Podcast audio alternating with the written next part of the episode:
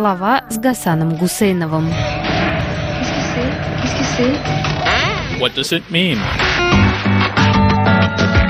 И что все это значит?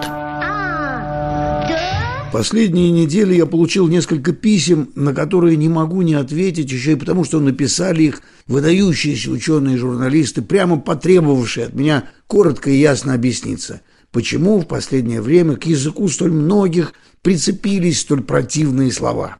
Их несколько. В заголовке я написал о двух, но их, возможно, больше. А из тех пяти-шести, что чаще всего вызывают раздражение у моих собеседников – а то и ярость у читателей, я, возможно, выбрал не главные два. Итак, что же это за слова? Назову их сразу. Нарратив и дискурс. Сначала самый общий вопрос, когда и почему эти слова вообще вошли в русский обиход. Мы удивимся, но случилось это страшно давно. В XVIII-XIX веке французское словечко «дискурс» широко употреблялось в России в значении рассуждения, рассказ или спор – Потом надолго выпала из обихода, а в конце прошлого, 20 века вернулась. И как раз в связке с ныне многим противным почему-то нарративом. В жаргоне профессиональных исследователей языка или в гуманитарных науках дискурс и нарратив иногда даже употреблялись синонимически. Но настало время, это случилось в самом конце XX века, когда оба слова были подхвачены социальными науками как термины. И тут пути их разошлись. А что такое термин? Удобный и понятный инструмент объяснения ранее незамеченного важного явления. Почему же для таких целей не подходят слова родного языка? А потому что они слишком многозначны, слишком зависят от контекста. А значит, недостаточно конкретны для того, чтобы ими можно было воспользоваться для описания нового явления. Правда, науки не всегда строги в выборе терминов. Например, в гуманитарных науках есть термины образ, мотив и сюжет. Соотношение их можно описать на примерах. До сих пор у меня в ушах незабываемый голос Михаила Леоновича Гаспарова. «Конь – это образ. Конь сломал ногу. Это мотив. Конь сломал ногу, и Христос излечил его. Это сюжет». Неужели можно так же просто и ясно объяснить, чем нарратив отличается от дискурса, например, менталитет от идентичности? Давайте попробуем сделать это. В политику нарратив пришел из профессионального языка риторики или прикладной науки о построении речи. Первоначально словом этим обозначалось связанное повествование, в котором есть начало, середина и конец – Такое повествование должно было создать у слушателей впечатление правдоподобия и непротиворечивости. В странах с развитыми масс-медиа, где таких нарративов несколько и даже много, где людям предлагается самим выбирать, какой из этих нарративов им больше по душе, может быть, и само слово «нарратив» никого не раздражает, и многие без него легко обходятся. Но там, где от всех поголовно требуют верить правильному нарративу, Приходится то и дело подгонять этот единственно верный нарратив под текущий интерес его фактического хозяина. Этот общеобязательный нарратив и становится вот таким, например, как у Путина. То у него русские и украинцы один народ, то вдруг украинцы вовсе исчезают, и нет такого народа. То украинцы приходят в XVI веке из Европы, уже отравленные западным лицемерием, когда мы-то сами чудом сохранили свой язык и свои ценности – благодаря золотым ордынским порядкам с Востока. При этом сам создатель этого нарратива сидит перед телекамерой, пока еще в европейском галстуке и дорогом французском костюме. Ни челмы, ни тюрбана на нем не замечено. Тут не только от нарратива волосы дыбом становятся, но и само слово «нарратив» начинает казаться источником всех несчастий. Теперь два слова о дискурсе. Сколько о нем понаписано на нашем многострадальном языке, даже отношение длины окружности к диаметру, математикам более известное как число пи с дискурсом этим проклятым поженили, а все ему не имется. Вроде бы и термин, а как его точно определить?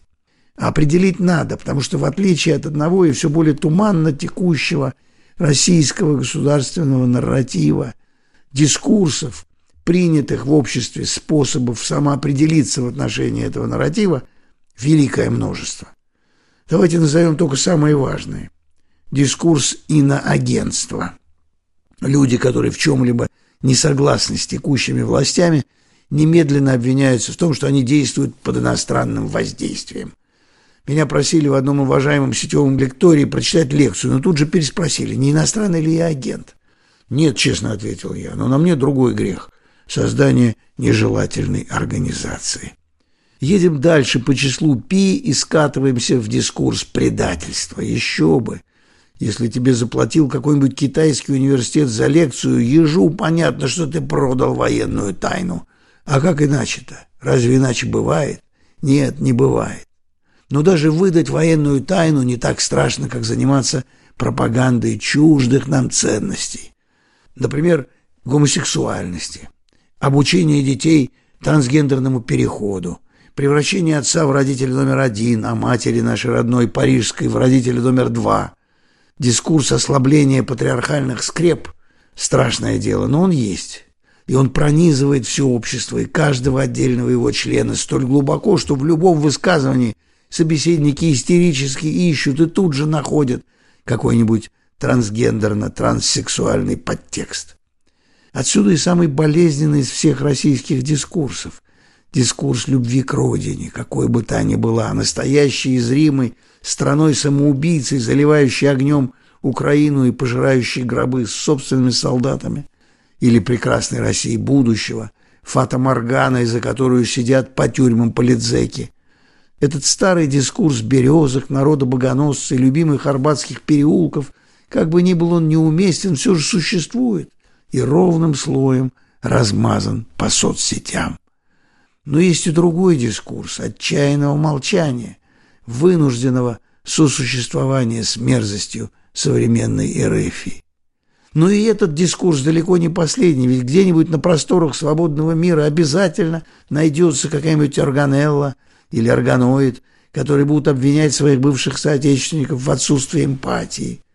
На новом русском это называется дискурсом белого пальто. Да, таковы наши дискурсы, или распознаваемые общие места, с помощью которых люди дают понять друг другу, где они находятся в отношении навязанного им обер-нарратива. Как я сказал в самом начале, оба термина описывают нечто новое в общественной жизни.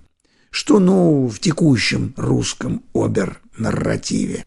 Ну, кроме его осязаемых и обоняемых характеристик – в том, что его повара и продвигатели, девелоперы и деливеры, как бы их ни назвали, Владислав Сурков или Константин Малафеев, Владимир Путин или сам покойный Евгений Викторович Пригожин, неужели забыли? «Шойгу, Герасимов! Вы что творите, твари?» Вот они обновляют, подправляют, монтируют и деконструируют этот нарратив прямо на глазах у изумленной публики. Теперь ведь не нужно ждать, пока просохнут чернила и проявится пленка. Все делается с колес.